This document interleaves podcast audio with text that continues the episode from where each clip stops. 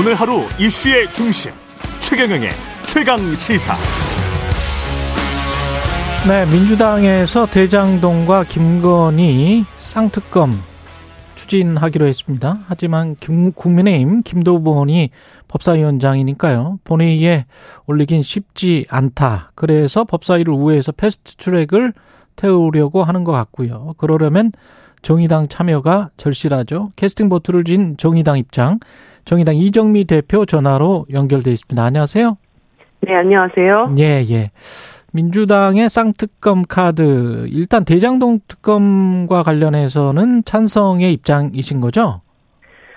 정의당은 화천대유 50억 클럽, 즉 곽상도 의원의 무죄 판결로 드러난 검찰의 감싸기 수사, 법원의 부심 판결에 대한 그 국민들의 공분을 대변해서 이 50억 클럽 특검을 추진하자라고 얘기를 했습니다. 거기에는 아마 민주당의 대장동 특검과 공통분모가 있을 것이고, 예. 그 공통분모를 찾아서 일단 그 국민의힘도 50억 클럽 특검에 대해서는 반대할 명분이 없지 않습니까? 이것이 최초로 불거진 과정도 국민의힘이 이것을 제기했고 특검을 기존에 이미 주장을 해왔던 상황이기 때문에, 예. 이 특검을 중심으로 일단 문제를 풀어가보자, 이런 입장을 갖고 있습니다.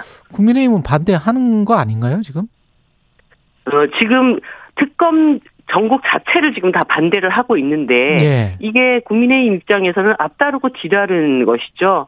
이게 21년도에 국민의힘 국회의원에 의해서 50억 클럽 의혹이 제기가 됐고, 그 당시 이준석 대표가 이거 특검 필요하다 그러면서 도보투쟁까지 하겠다 이렇게 했던 사안입니다. 그런데 지금 그 윤석열 정부가 들어섰다고 해가지고 당시에 그 국민의힘이 했던 얘기를 없던 얘기로 만드는 것은 있을 수가 없는 것이고요. 네. 국민들의 이 공분이 곽상도 의원 50억 퇴직금과 관련돼서 공분이 굉장히 거세기 때문에 정의당이 내놓은 이 안에 대해서 뭐 반대할 명분도 이유도 없을 것이라고 생각하고, 저희들은 뭐 여야 그 양당에 대해서 이 부분에 대해서 충분히 설득을 해나가도록 하겠습니다. 근데 특검 범위를 50억 클럽으로 한정하는 이유는 뭘까요? 대장동 전반을 봤을 때 부산저축은행 불법 대출의 봐주기 수사 의혹부터 해가지고 쭉 이렇게 올 수 있다. 대장동 개발 과정 전반으로, 이게 이제 아마 민주당의 주장인 것 같은데요.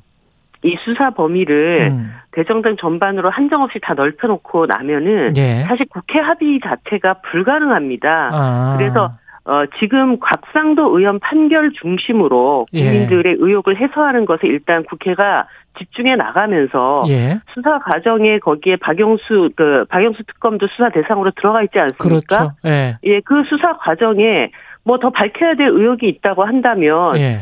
국민의힘은 그 관련성 없다라고 하면 그것을 입증하면 되는 것이고, 관련성이 드러나면 또 수사를 해야 되는 것이고, 이렇게 봐야 되는 문제죠. 그렇군요. 그 범위는 확대가 될 수도 있겠습니다. 수사 과정에 따라서. 네, 일단 특검은 국회 내 합의가 될 수 있는 범위 안에서, 그리고 국민들이 지금 당장 해결하라고 하는 의혹 중심으로, 예. 그렇게 특검을 추진하겠다는 것입니다. 이게 무슨 어떤 조건 같은 게 혹시 있나요? 이재명 대표가 대표직을 내려놓는다면은 대장동 개발 과정 전반을 들여다보는 뭐 특검을 하자, 뭐 이런.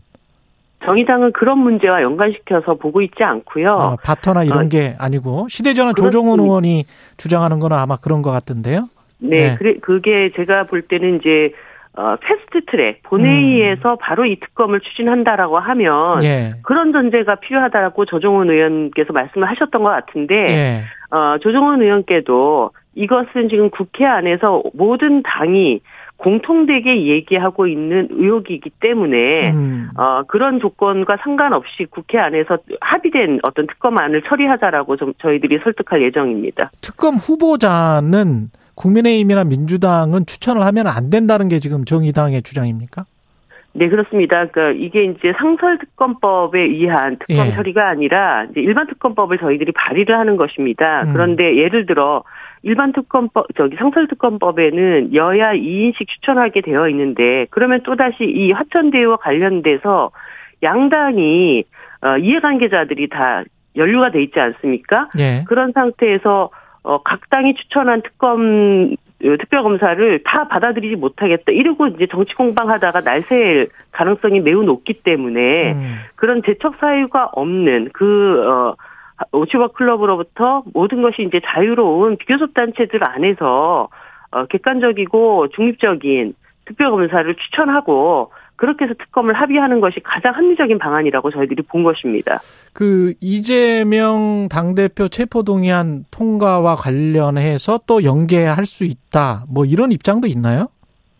정의당 안에서는 그런 입장을 공식적으로 낸 바는 없습니다. 그리고 그 체포동의안이 아직 국회로 오지도 않았고 영장실질심사가 이루어질지 아닐지도 지금은 모르는 상황입니다. 그런 상황을 지금 바로 이 현실 국면 안에 있는 특검법 처리 문제랑 연계시킬 수 있는 그런 어떤 선후관계가 될 수가 없는 것이죠. 네, 언론이 굉장히 많이 앞서 나간 거군요. 이런 네, 말들은. 어떻게 그것 때문에 정의당이 곤욕을 많이 치렀습니다. 그렇군요. 그런 논의가 보도가 좀 잘못 그렇게 나간 바람에 근데 어쨌든 이 두 가지 사안은 별개의 사안이고 특검은 지금 우리가 당장 추진해 나가야 될 그런 사안으로 저희들이 다루고 있다는 점을 말씀드립니다. 정의당 입장은 50억 클럽과 관련해서는 거의 모든 당이 일치할 수밖에 없기 때문에 최대의 공약수를 뽑아서 그렇습니다. 그렇게 해서 특검을 추진하는 게 낫겠다. 김건희 여사 주가 조작 의혹 특검과 관련해서는 좀 신중하자는 입장인가요?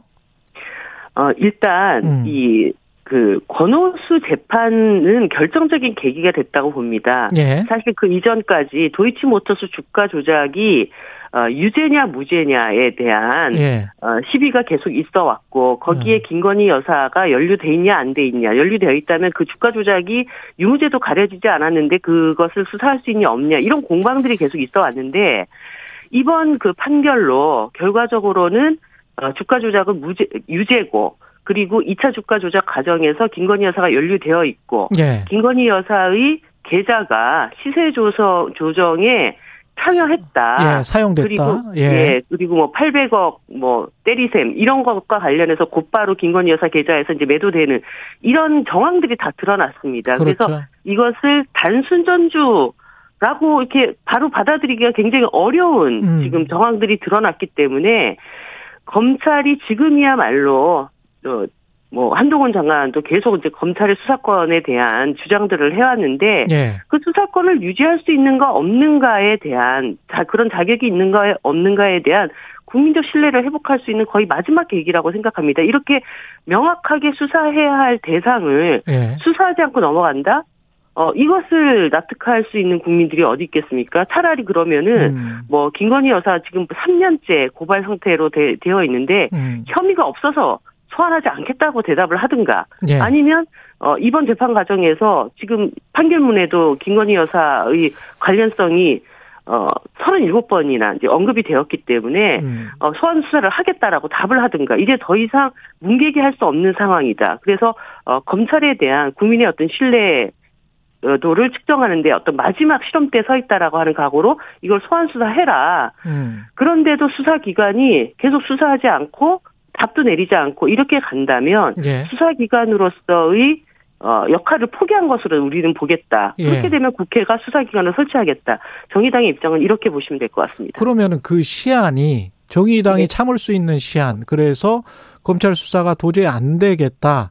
그거는 그래서 특검을 추진할 수밖에 없다. 그래서 민주당 의견에 동조할 수밖에 없다. 그쪽으로 가는 게 언제까지죠? 일단 어저께 저희들이 이 문제에 대해서 공식적으로 입장을 냈기 때문에 제가 한동훈 장관께도 공식적으로 제기를 했습니다.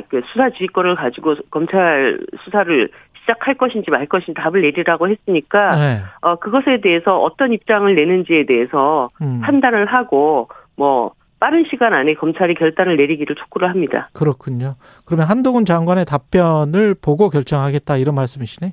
네, 그렇습니다. 그 관련해서는 쌍특검과 관련해서는 지금 민주당과 소통이 잘 이루어지고 있나요?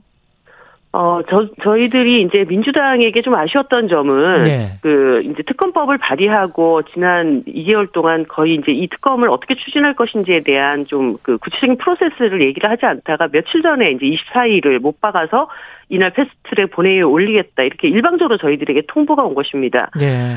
사실 이 사안을 국회 안에서 어떻게 다루면 좋겠는지에 대한 이 김건희 여사 수사에 대해서 여러 가지 의혹을 가지고 있는 정당들과 이런 프로세스를 함께 좀 논의를 했으면 좋았을 텐데 근데 그런 점은 굉장히 아쉽고요. 네. 어저께 처음으로 양당 그 수석이 자리에 앉았습니다. 그래서 정의당이 이번 문제를 어떻게 바라보고 있는지 입장을 전달을 한 상황이고요. 뭐 지속적으로 그 문제를 논의를 해 나가면서 합의점을 찾아 나가도록 하겠습니다.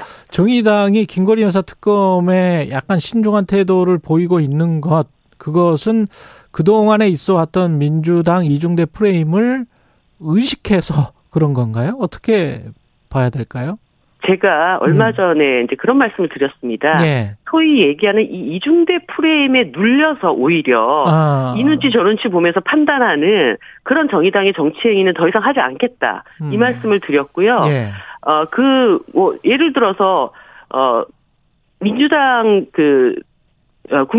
지금 특검을 이제 반대를 한다 그러면은 뭐 국민의힘 이중되고 특검을 찬성한다 그러면은 민주당 이중되고 이런 식의 어떤 양당 구조의 논리, 양당 구조의 안에서, 프레임, 예, 이 논리 안에서 정의당의 판단은 없습니다. 그리고 지금은 검찰의 수사권에 대해서 지금이야말로 가장 세게 압박을 해야 될 때이고 검찰도 하나의 권력기관으로서 국민의 신뢰를 회복할 수 있는 어떤 행위를 취하라. 이런 목소리를 높이는 것이 굉장히 중요한 때라고 생각을 합니다. 그 모든 기준점이 권오수 재판으로 인해서 더 이상 사람들이 이것을 묵과할 수 없는 상황이 되어 있기 때문에 예. 그런 판단의 기준에서 우리들이 이런 요구를 한 것이지 뭐 그런 프레임 논리를 탈피하자고 어느 쪽 편을 들어야 될 것인가 이런 눈치를 보려면은 대상당의 뭐 역할이 왜 필요하겠습니까? 예, 개별적인 사안들에 관해서 개별적으로 정의당은 정의롭게 판단하고 있다 이런 말씀이시네. 예. 그렇습니다. 혹시 노란봉투법과 관련해서 뭐 그런 이제 추측도 하잖아요. 그 어떤 바터를 할 그런 생각인 거 아닌가 뭐 이런 추측에 관해서는 어떻게 생각하세요? 저는 그런 논리 그리고 뭐 민주당 일각에서 그런 말씀을 하시는 것은 정말 어불성설이라고 봅니다. 노란봉투법은 정의당도 발의해서 적극적으로 추진하고 있지만 민주당에도 박주민 의원 20대 국회 때부터 그 노란봉투법을 발의했던 의원들이 여러 명이 계시고 그리고 이재명 대표를 제가 만났을 때 민주당의 핵심적으로 처리해야 될 5대 법안 중에 하나가 노란봉투법이라고 얘기를 해왔습니다. 예. 그것은 민주당이 국민들한테 한 약속이니 그것대로 또 노란봉투법은 한너위 안에서 제대로 처리를 하면 될 일이지 그것을 뭐 빠타하고 말 그런 어떤 법안이 아니거든요. 그래서 노란봉투법은 민주당의 애초에 어떤 의지대로 정의당과 함께 이것을 처리해 나가는 그런 절차를 밟으면 되는 문제다 이렇게 봅니다. 아까 다 개별적인 문제라고 말씀하셨고 이재명 대표도 언급하셨는데 이재명 대표가 과거에 지방선거를 앞두고 한 이야기 중에서 이런 게 있어요. 불체포 특권이랄지 면책 특권 이런 것들은 국회의원한테 너무 많이 주는 거기 때문에 이거는 좀 폐지하는 게 낫다. 없애는 게 낫다. 100% 동의한다. 이런 이야기를 한 적이 있는데 이정미 대표도 비슷한 생각이신가요? 예, 정의당의 일관된 당론입니다. 그리고 이재명 대표께서도 이게 잘 아실 겁니다. 또 변호사 출신이시기도 하고 영장실질심사를 다루기 위해서 체포동의안이 가는 것은 국회 안에서 이 사람의 범죄 여부에 대해서 범죄자다 아니다라는 것을 가리라는 것이 아니라 그 영장실질심사를 받을 수 있도록 재판부에 나와서 이것에 대해서 판단을 받으라는 그 절차를 얘기하는 것이거든요. 근데 그런 점에서 그것을 일반 시민들이 다 밟아나가는 그 절차를 국회의원이라고 해서 회피할 수 없고 또 그 불체포 특권을 계속 유지하기 위해서 1년 내내 365일 계속 국회를 가동할 수도 없는 일 아닙니까? 그러니까 그런 점에서 이재명 대표가 하신 말씀 그대로, 정치인의 어떤 국민들과의 약속에 대한 일관성을 저는 보이실 거라고 생각합니다. 만약에 가정을 해서 구속영장이 청구되고 그런 상황이 온다면 이재명 대표가 구속영장 실질심사를 그냥 차라리 받아버리는 게 이재명 대표에게도 낫다 이런 생각이신가요? 그렇습니다. 민주당에게도 이재명 대표에게도 이제까지 지금 검찰이 계속적인 소환 수사를 해왔지 않습니까? 예. 저는 검찰이 제1야당 대표에 대한 어떤 예우 차원에서 수사를 한 번에 묶어가지고 이렇게 하는 것이 좋겠다라는 판단이 있었지만 그렇게 또 부를 때마다 계속 가셨던 것처럼 영장실질심사도 내가 가서 법원에 당당하게 받겠다 이렇게 하는 것이 이재명 대표에게도 더 좋은 스탠스라고 생각합니다. 예. 그 정의당은 지금 재창당 작업 수준으로 가겠다라고 한 이야기를 굉장히 오래 했는데 재창당이 잘 되고 있습니까? 당의 이 프로세스라는 것이 있습니다. 예.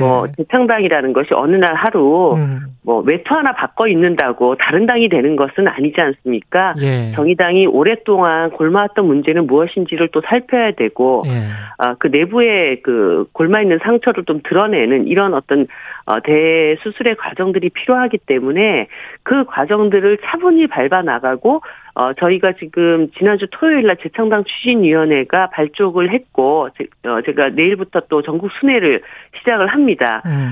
그런 과정에서 당원들의 의견, 지지자들의 의견을 수렴하여서 재창당 추진위원회의 의견을 정립해서 6, 7월 동안에 이제 그 정립된 안을 가지고 또 다시 당원들의 의견을 묻고 그래서 9월 전당대회를 통해서 재창당의 어떤 발표를 하겠다. 이런 프로세스를 갖고 진행을 하고 있습니다. 예, 그거는 좀 나중에 그러면 여쭤봐도 될 것 같고요. 지금 당장의 그 민생 현황과 관련해서 대책 내놓은 게 대중교통 요금의 부담을 좀 줄이는 방안으로 3만 원 프리패스. 이거는 어떤 거고 예산은 얼마나 들까요? 지금 코로나19, 에너지 위기, 고유가 이런 것으로 인해서 전 세계가 굉장히 힘든 상황입니다. 네. 그런 상황에서 독일에서는 49유로로 대중교통 정기권을 발행하는 이런 일들을 진행하고 있고, 스페인이나 영국에서도 이것을 이제 도입을 지금 준비 중에 있는 것으로 알고 있습니다. 예. 사실 이제 지금 공공요금이 부지기수로 다 오르고 있는데, 특히 대중교통은 물가가 올라도 서민들이 이용을 줄일 수가 없는 영역입니다. 그렇기 때문에 대표적인 공공재라고 할 수가 있죠. 근데 이것을 시장의 논리로 그대로 적용시키게 된다면, 서민들의 가계 부담에 고스란히 그것이 전가되는 이런 상황이 됩니다. 그래서 대중교통만큼은 공공성을 강화해서 서민들의 삶의 질을 보장하고 또 한편에서는 대중교통 이용 유도를 통해서 지금 심각한 기후위기 시대에 온실가스 배출량을 줄일 수 있는 일석이조의 효과를 우리가 가져오자라는 뜻이고요. 예. 이것이 이제 예산과 관련해서는 지난 예산 국회 때 엄청난 부자 감세가 또 이루어지지 않았습니까? 이 어려운 시기에는 고통을 분담하는 방식이 돼야 되는데 재벌 부자들 세금을 깎아주고 공공요금 인상으로 서민들에게 고통을 전가하는 이런 방식은 지양해야 된다. 그래서 지난 부자 감세의 절반만 다시 회복하게 된다면 3만 원 정기 이용권 충분히 가능하다. 저희들이 그렇게 예산 추계하고 있습니다. 그리고 마지막으로 국민의힘 전당대회 상황 대통령이 상당히 개입을 하고 있다. 이런 게 이제 언론의 분석인데 어떻게 보십니까? 정의당은?